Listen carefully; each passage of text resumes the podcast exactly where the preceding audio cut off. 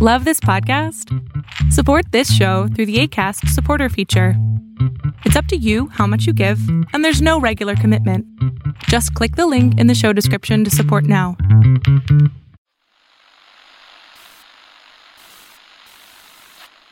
Nine. Twelve. But we can discuss that later. Yeah, yeah. All right, Mr. DeMille, I'm ready for my close-up. Hooray for Hollywood. That's good we Bobby Hooray Hollywood. Coming to you direct from our super secret studio. Hello from Deep State Radio Network. My name is Emily Brandwin, and I am the host of Washington for Beautiful People. And I am broadcasting live from sunny LA. And legitimately, right now it's sunny. And two minutes ago, it was pouring down rain, which is bizarre because it really doesn't rain in LA. But I'm really excited to be here, and I'm excited to talk to my guest, Philippe Reines. And I said it right, correct? Uh, you did. You did. Okay, we're done now. That's all that we're going to talk about. I just want to make sure I got your name right. It's been good talking to you. I just want to note that the up and down weather in LA means you have a much higher chance of just falling into the sea one day than we do over here in Washington. So, Oh, well, that's that's super optimistic there. Well, you know what? I think it was the rain because I've been, you know, raking the forest so much, and I'm sure it had some kind of effect. I don't like. I'm not a yes man. I'm not. I'm not going to tell people what they want to hear. In fact, sometimes I make. I go out of my way of telling people what they don't want to hear. Oh, fantastic! I've noticed that since Twitter. Well, I want to give everybody who you are, and then I want to get into that. So, um, you, if people don't know Philippe, he was a long-term a senior advisor to Secretary Hillary Rodham Clinton. HR. You're actually everyone should know. So you're when I was doing my research because I did a little research on you. There's a lot on you. It's you've got an interesting, you know, backstory. You got some big, you know, bio pieces on you. Yep. It's funny. I was a theater major, and the most research I've ever done is is literally on you and like guests for the show. So it's very exciting. Um, and now your current title is, I think you said self unemployed. I, I go by self unemployed because I'm not I'm not self employed and I'm not retired, not even semi retired. Um, but I'm not seeking work. So it seems to be an accurate reflection of my current status of just not wanting to have to answer to anybody so they can say whatever the hell I please.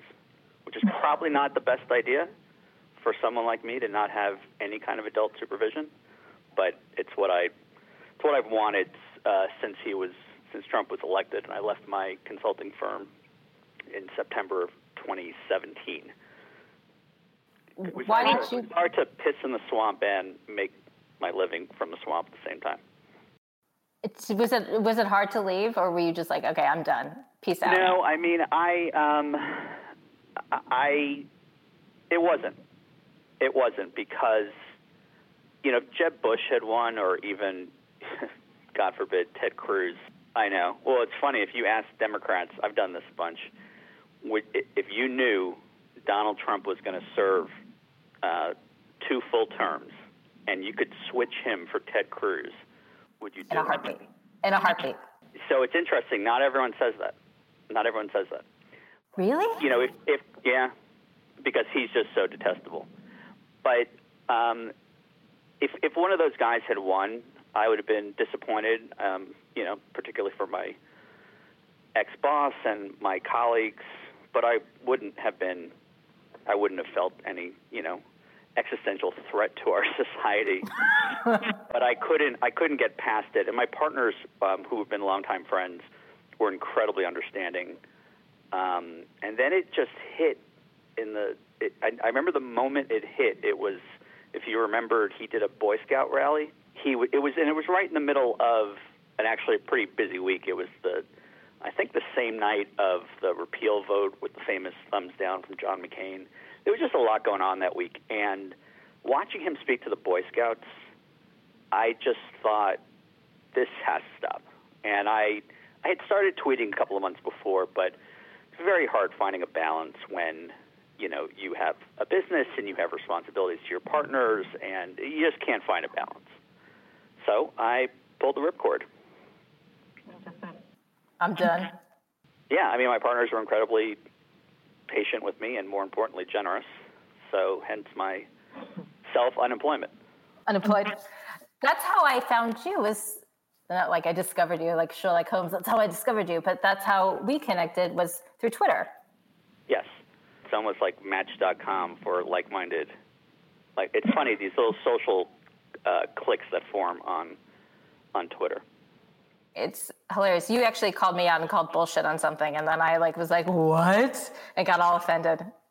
well, people, you know, Twitter, as I think we all know, is wonderful and absolutely horrible almost simultaneously, and it's sort of impossible to separate the two. And the minute you wade in, you just don't know which way it's going to go. But I think when you have, I have to admit, you know, days like the last 24 hours or or any day that I'm being beaten up, it's nice to have, you know, people who have your back, um, yeah. or just be able to talk about something else.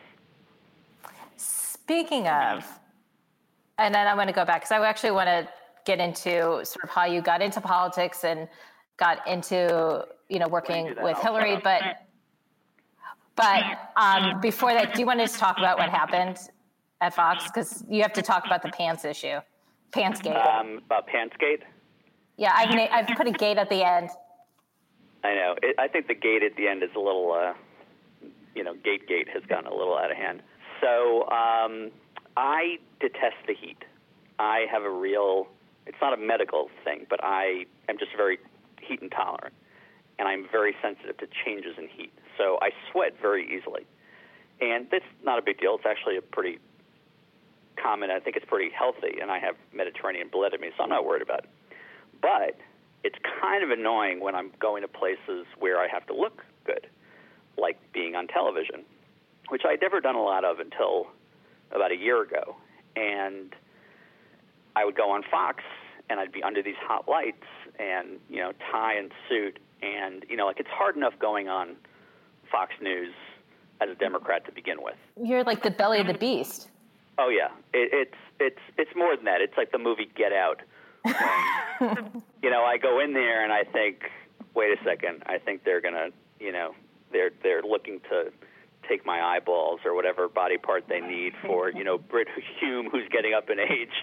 Um, but the last thing you need is to be the Democrat on air sweating, because I mean it's not like anyone has anything nice to say about me. They say you know you're puffy, you're this, you're that, you're lying. But the worst, and it was annoying, was only liars sweat. I'm like, no, that's actually not true. Yeah. People who don't like the heat and who are wearing, you know, a quarter of an inch of makeup and sitting under four bright lights so the host can be. So I I have gone. I went through all sorts of things. I and this is a long-standing problem, but it was it was compounded by the makeup people there. They bought special stuff. I forgot what it's called, like level one. They put a base on. They started putting um, like deodorant stick across my forehead. It's not my underarms, it's my forehead.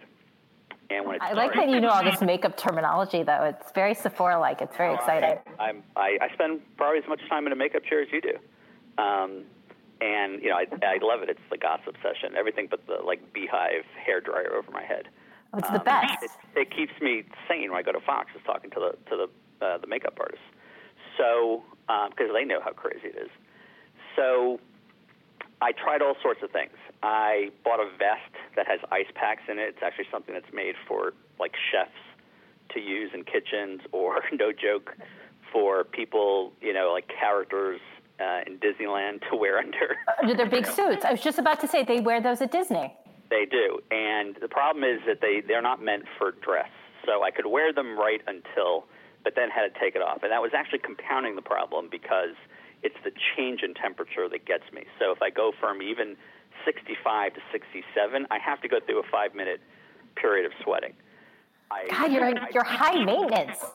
Yeah, well, I didn't. I wasn't like running around saying you have to like fan me. I was trying to take care of it myself. I went through a period where I put my feet in ice while I was out because I can't see below. I mean, everyone watched TV and said, "I bet they're not even wearing pants." You know what? Actually, Oftentimes they're not wearing pants. They're often almost always wearing sneakers, sandals, whatever. And um, finally, I got to the point where I was like, well, you know what? Um, I finally had come across something that made a lot of sense online that said, you know, your mother, when you grow up, tells you to keep warm to keep you know your socks and your gloves. So if you take off your socks, if you don't wear, like you bleed heat through your extremities.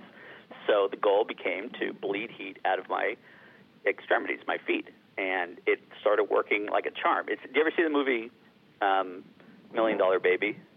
Of course. It, oh my God, it's the saddest movie ever. Right. So there's one scene Oh. Where she's where she's having you know whatever. The, it's not the scene where she gets really hurt, but there's a fight Wait a minute, she gets hurt? in Million Dollar Baby. Jesus, you ruined it. Spoiler. Well, any boxer gets hurt. Joking. So, um, first of all, if you haven't seen it now, there's no 10 year, you know, I think there's a statute of limitations on, on spoiler alerts. So there's a scene where she gets really bloodied her nose, and the ref wants to call the fight, and Clint Eastwood, who's her corner man, says no, and he tells her that he can fix it, um, but it won't stick for more than a few minutes. So he like he puts her literally just like grabs her nose, puts it back into its you know sets it back to before it was broken, shoves something, shoves a Q-tip like all the way up her nose. She's in excruciating, and he says you've got about three minutes, and sure enough, she you know she beats the opponent, and then she just starts bleeding profusely. That's what I think of when I go on. I just need seven minutes of not of not sweating. So you're a million. Now I So go it's your million dollar I baby. go on with a fan, and um, I was on. You know, I go on against really heinous characters, and I try to be a good sport about it. You are. I mean, it's really the like the horrible of the horrible. I go on, you know, with Corey Lewandowski and Karl Rove. I mean, you, it's a slugger's row of. I've gone on with Congressman Matt Gaetz. I mean, it, it's it's hard, you know. And um, there have been two instances where I just couldn't bite my tongue. The first was I went on with Sebastian Gorka, and I started kind of studying um, the topic, and I thought, you know what? I'm not normalizing this guy. He's a fascist. He's a fraud, and I'm not going to be a party to it. And I thought, you know, if you're if you're a PETA person and you're going to throw blood on someone's fur coat, there's no nice way to do it.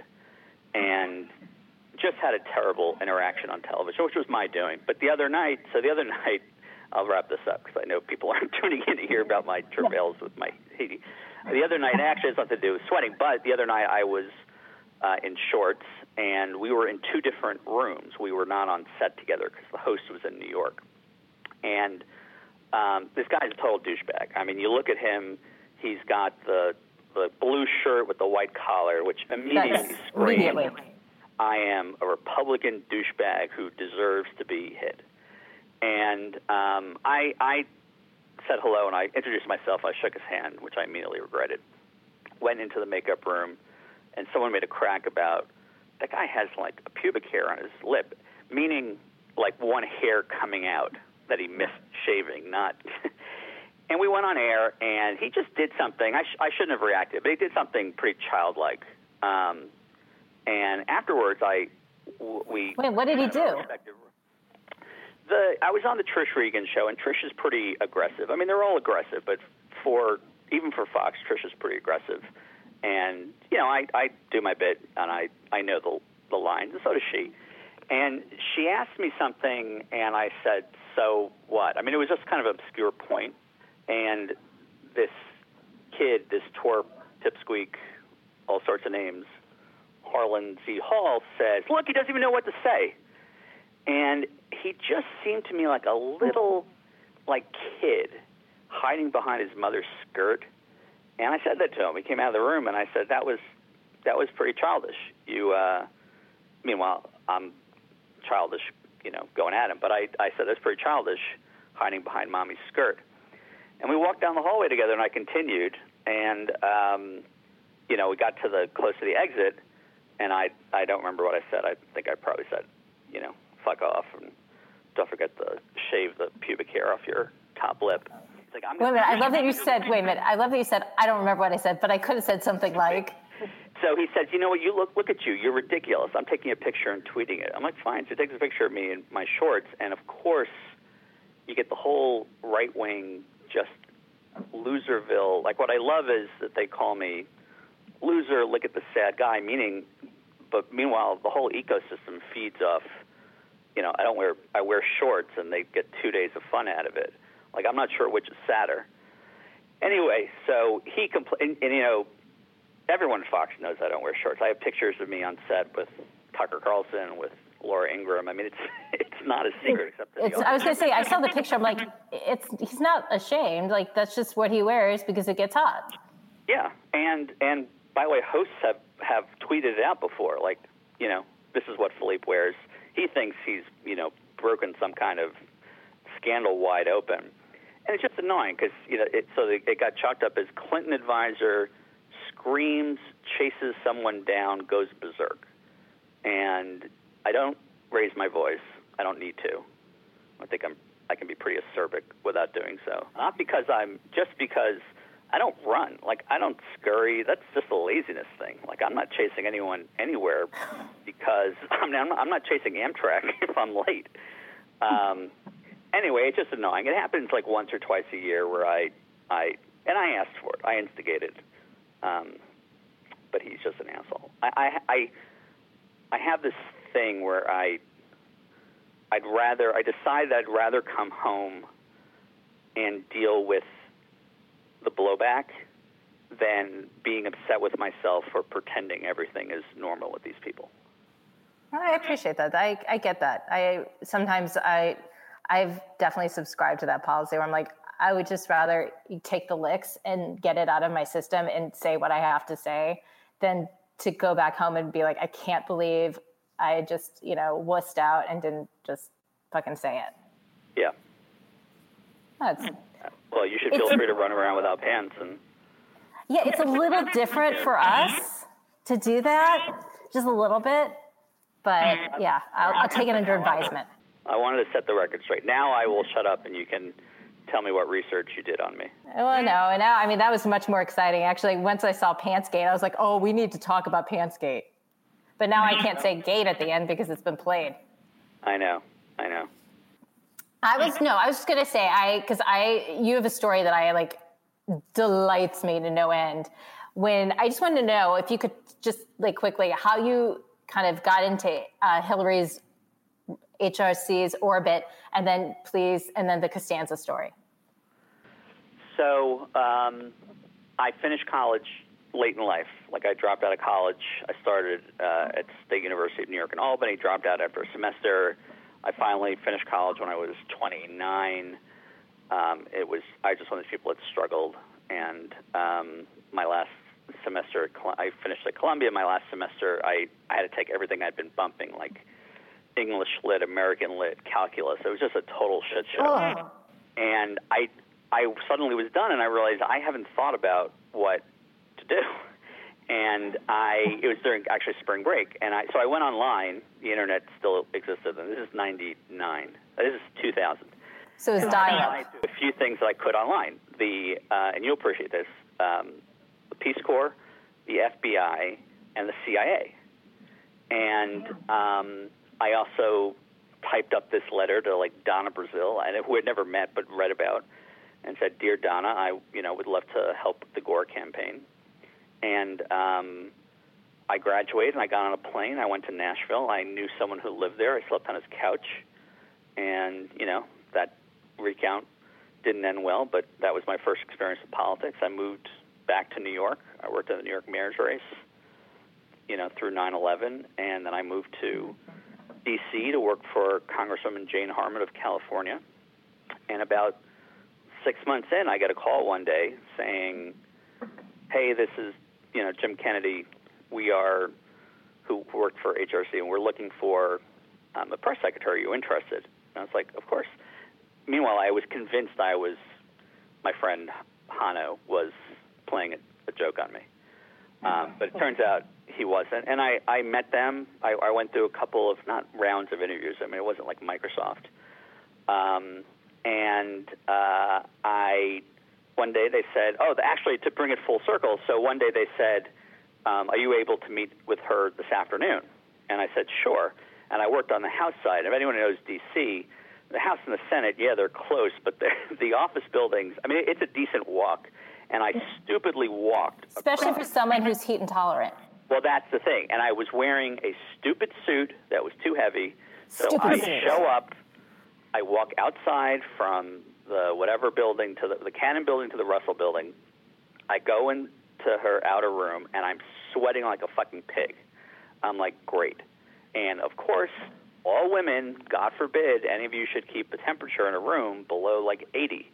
And It's not our fault, for God's sake. it is well, it's God's fault, but I mean, you can you could help along by realizing that you can wear more clothes to be warmer, and we can't. So we have to wait a minute. So we should suffer. We should accommodate you because you get you're heat intolerant. That's what you're saying. Okay, cool. I mean, it, I- I don't want to belittle it, but I mean, if it was a disability, you would you would cater to me, unless not unless you're so selfish that you wouldn't, in which case, you know, You should suffer. Yeah. So, more importantly, so she, I had never met her. I saw her in 1996. I was driving cross country with a girlfriend, and we were in Santa Fe and, and found out she was there. And we like waited outside for two hours just to get a wave. But I'd never met her.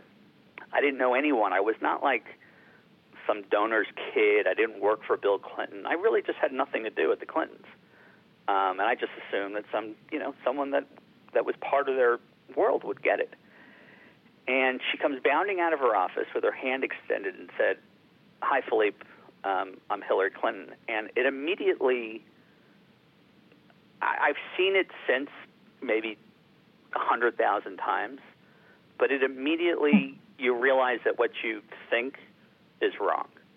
I didn't know her. I never met her. I thought, okay, maybe she throws lamps across the room at people. maybe she's this, maybe she's that. And then you realize just not it. And she interviewed me, and it was a great conversation. There was nothing stilted about it. She was incredibly personable, and she was just very, you know, straight. Meanwhile, I'm sweating profusely, and she since told me, oh, and her executive assistant said she at one point thought she should come in with, you know, a towel. And you're thinking, you know, the last thing you want is your spokesman to be sweating. Like that's not good. And she said, she said, well, Philippe, that's that's really great. Um, well, why don't you talk to Tamera, who is her chief of staff, and I hope to see you soon. And I thought she was just wrapping the conversation. And I said, and I said, wait a second, did you just offer me a job? Hmm. and she said, yes, I'm, I'm glad I'm communicating, already communicating so well with my new communications person. And I was stunned. It's, I, I think it's the only time in my life I've ever been close to being in shock. I like wandered out of the office, out of her inner office to her outer office, and I just couldn't believe it. And um, I remember walking back to my current job, and I immediately called my psychopharmacologist, who I hadn't spoken to in a couple of years. And I was like, I need to go back on, you know, I, I can't fuck this up. I need to go back on whatever it was I was on, like Zoloft. Or I started July 22nd, 2002, and I formally worked for her every day through November 8th, 2016. I informally, you know, help oh. her, talk to her, email with her.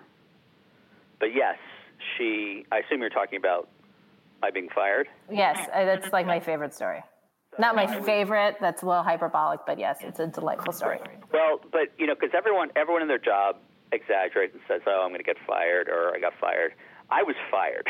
like I, no joke, was fired in the summer of 2005. For a Did she literally say like you're fired, get out? No, her chief of staff did, um, and it was, I'll tell you, it's even worse.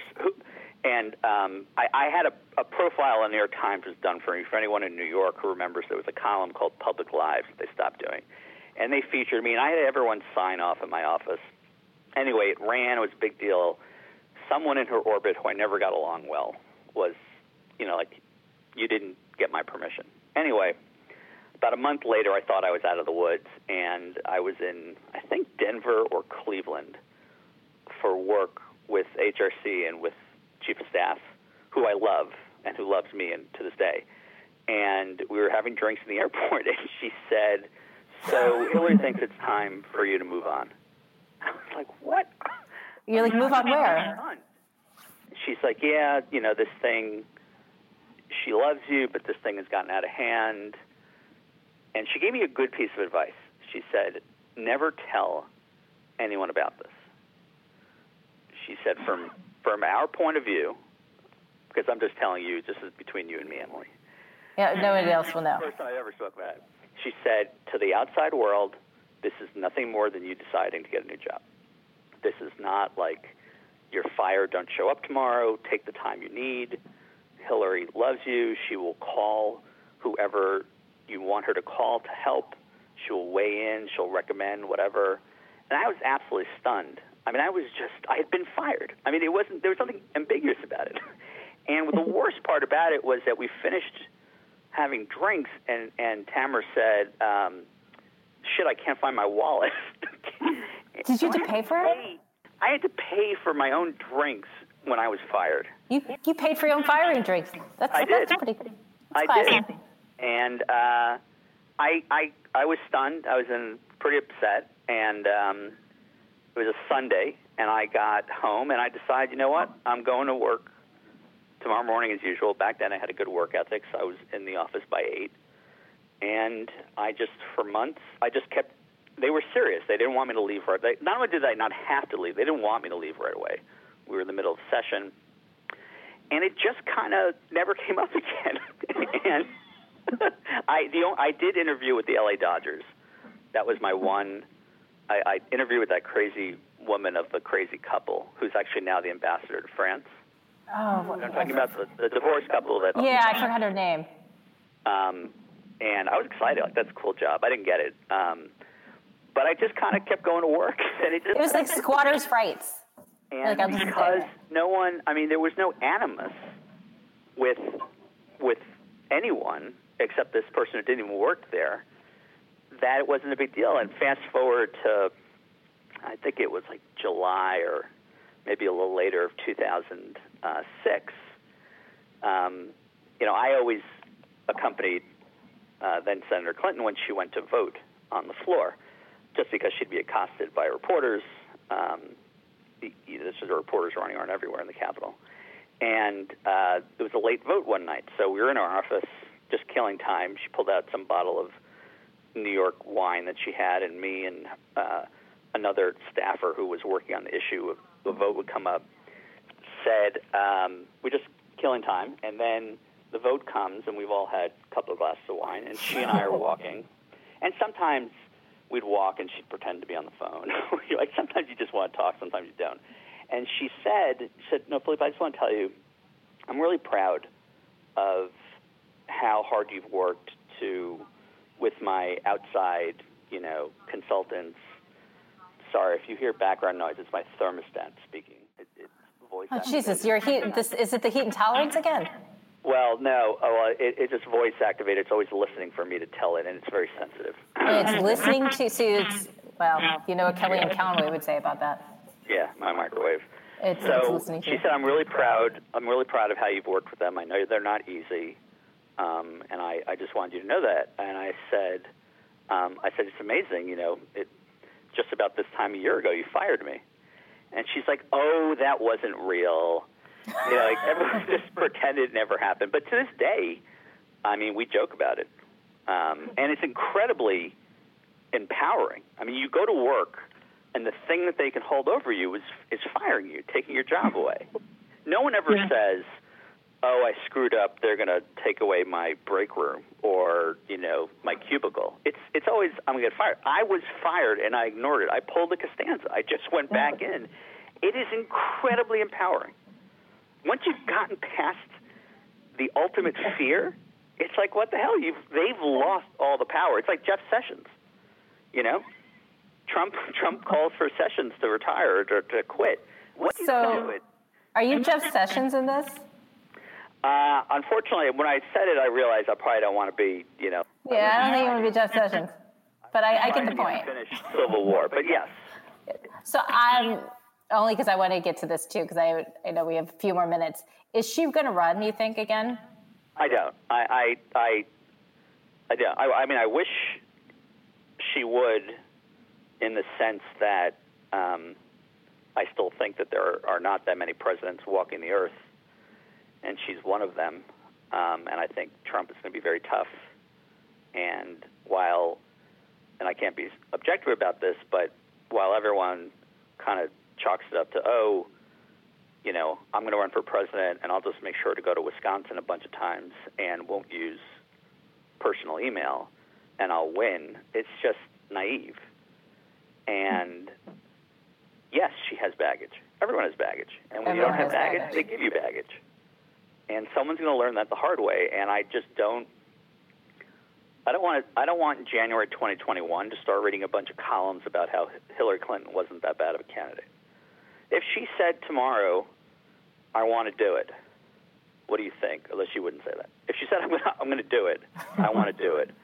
I would say, as long as you want to do it, as long as you're ready to go 0 for 2. Um, I, I mean, why not? Who would you, if not Hillary, who would you want to see on a ticket that you think is viable that could actually beat Trump? I don't. I don't know. I, I, I really don't. I, I, in general, I'm very dubious about any sitting uh, member of Congress or governor. Um, you know, he, for you know, the 99% of the audience doesn't know, my main role in the 2016 election was playing Donald Trump in HRC's debate prep. Um, You were like the ultimate method actor. sort of. Although I didn't, I didn't do my hair, but yeah, I wore, I wore lifts. I wore my sh- jackets too baggy, my tie down to my groin, and you know, you, you, you sit there, and you realize that this guy has a powerful message. His delivery, and look, he's crazy. He's in no way a good person. He's an idiot. But you can see how crystallized it is. And I would watch, I watched a lot of tape of him from the primaries, and he demolished 16 Republicans, and not you know stupid Republicans. And a lot of it was because he wasn't a politician. I, and I, not to echo him, but you'd see a question. It would be like, okay, our first question goes to to Marco Rubio, Senator Rubio. What do you think about immigration?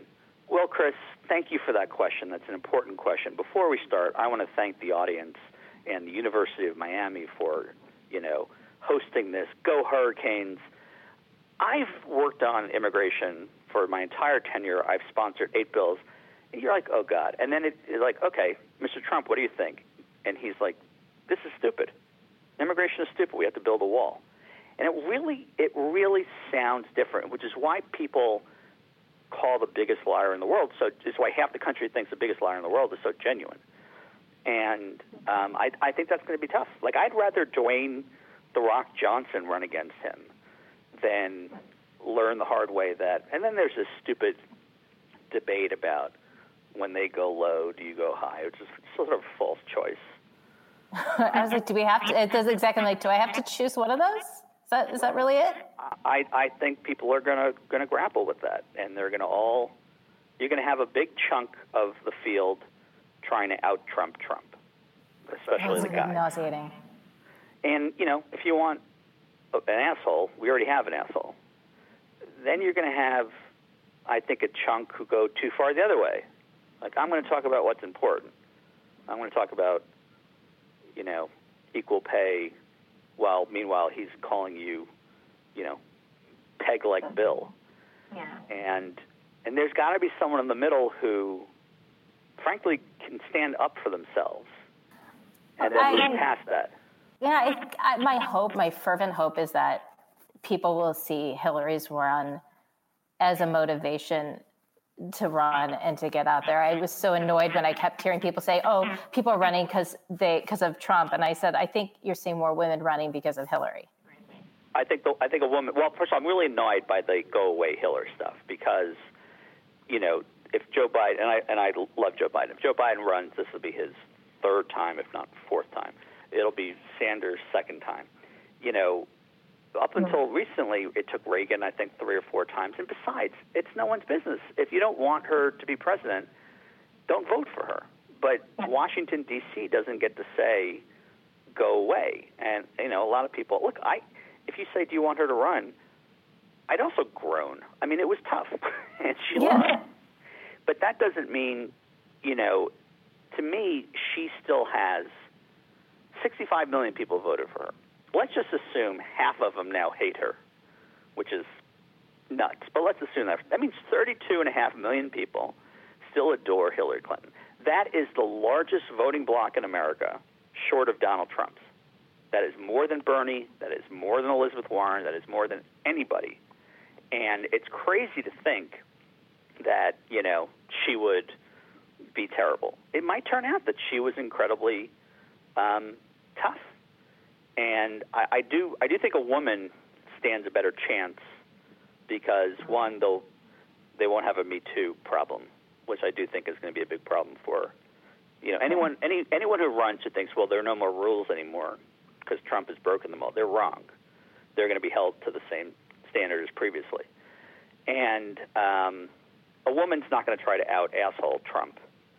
And No, I just I just worry. women have become the most energized part of the Democratic Party, and it's women who have become the soft, his biggest vulnerability on the Republican side.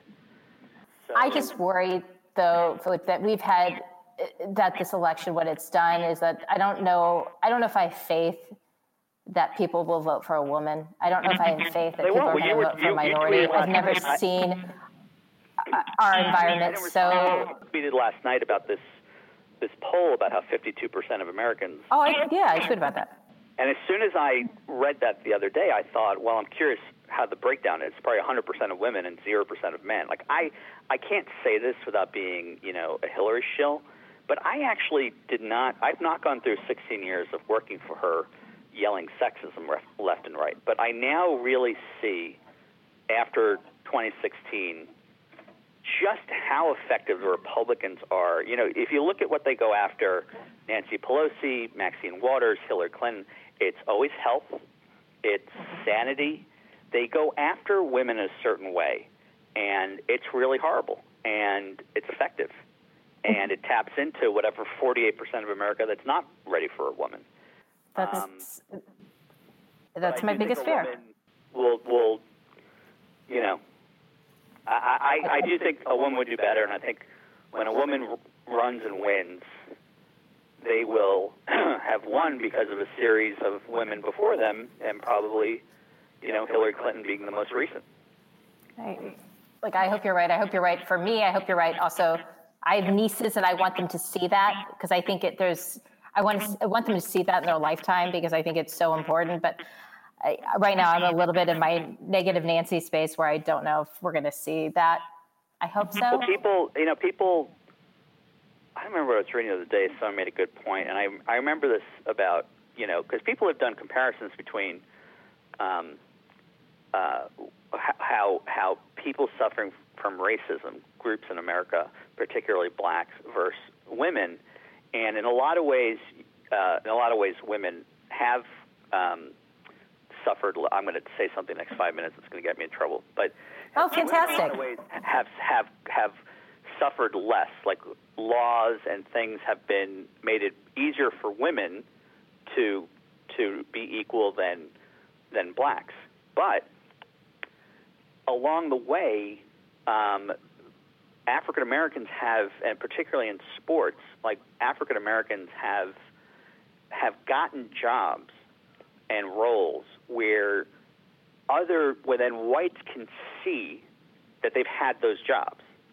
Whereas, so you know, Beto O'Rourke, someone's going to say, well, he's got he's got the presidential look or or whatever. You can't say that about about Hillary Clinton. How do you know what a, what a woman presidential look has? Like it's just such a crazy. If you think about how much we say, "Wow, that guy really looks like quarterback," or you know, he really looks like he could be president. You don't ever look at a woman and say that woman really looks like she could be president. Now, No, but then they'll attack her looks, but they'll never say she looks like she could be president. because it's just so foreign to us. And we don't, you know, think about professional sports. We don't. No one watches the WNBA. You see men on the field. You see men leaders. Up until recently, there were very few women CEOs. Like if you look around society, we see men occupying the jobs that convey strength and leadership. And that benefits the people at the men after them because then they comparatively can say, well, he reminds me of Joe Montana. He reminds me of, um, you know, Steve Jobs, and you just can't you can't do that. I mean, look what's going on with Pelosi. Which is I, I. I've, yeah, I mean, I've never. It's not like for 15 years I've been go Nancy go, but this is crazy, and it's all because she's an older woman. Mm-hmm. It's it's That's- not right. Well, that's why I'm. That is literally exactly why I don't know if we're going to see it. And part of me doesn't want a woman to run because I'm so scared that it's just going to like uh, once again I'm going to get my hopes up and it won't happen because we're not to that place where we're going to vote for a woman. But I would love to see it if it's the most qualified candidate. Well, I mean, uh, you know, Elizabeth Warren is a great example. Who, you know, in 2016 there were two people that we used as surrogates that were incredibly effective. One was Barack Obama, and two was Elizabeth Warren. They both got under Trump's skin in very different ways. Warren, you know, since then he's pounded on this Pocahontas thing, and it really got in her head um, because it's it's a serious thing. You know, you're calling someone a liar about their about their literally their DNA, and um, she she backed off about her criticism because she knew she would get this Pocahontas nonsense, and she got a lot of shit for you know doing what she did before the election. But I'm really glad she did it, and because she can now say, "Look, we put that to bed." It's over. Officially, you are an asshole. Uh, I yeah, I was I agree with you when she did it because I was like, okay, now we're let's move on. We could talk about something else, but honestly, and speaking of moving on, the, the worst segue ever. Um, I'm getting a little bit of a wrap up over here, so I just wanted to say thank you so so so so much for for coming on and talking with us today. I really appreciate it. And we're it. doing this once a week, right? Absolutely, and you sold me a dollar, by the way. I I told you I will I can I can give you a dollar just not in currency form. I gave up cash. That's bullshit. It's not bullshit. I gave up cash in June 2002. 2000. You bet me a dollar on something. I won. I get a dollar. You don't get to say. No, no, I could send you a dollar. I just Okay. it won't be a paper dollar bill, and if I see you, it won't be four quarters. I mean, it'll be a check. It'll be you know Venmo. I, I just You're going to I Venmo me a dollar. I haven't used cash in six and a half years. Oh, good Christ. All right. Uh, now I'm Your exhausted. bank and pay your mortgage with cash. I mean, you, you, you don't. You're 99% cashless. I actually pay a lot in cash, but I'm also I also don't like direct deposit because I feel like I can't trust it because I'm a 98 year old woman. I still use coupons, so you clearly can't go by me. Well, that's absurd. That is absurd. I know it. Um, well, thank you. You still owe me a dollar, but thank you. And if you want to hear more of these amazing podcasts, you can visit deepstateradionetwork.com. You can also support the work by becoming a member. Members receive early access to all the podcasts, the one on one newsmaker interviews, and because it's a holiday time, you can get a discount on Deep State Radio swag, the daily newsletter. And my favorite, favorite part is that Deep State Radio is donating 10% of all the proceeds to the Malala Fund and the International Relief Fund. You can follow us on Twitter, on Facebook. You can follow me at CIA Spy Girl. You can follow Philippe on Twitter as well. And feel free to give us a shout out, tweet. If you have questions, happy to respond and hear from you all. And thanks so much for listening. Bye bye. Deep State Radio is a production of the Deep State Radio Network, a division of TRG Interactive Media. Our podcast today was produced in cooperation with Goat Rodeo Productions and was supervised by Ian Enright. Join us again for another episode of Deep State Radio. If you don't, we know where to find you.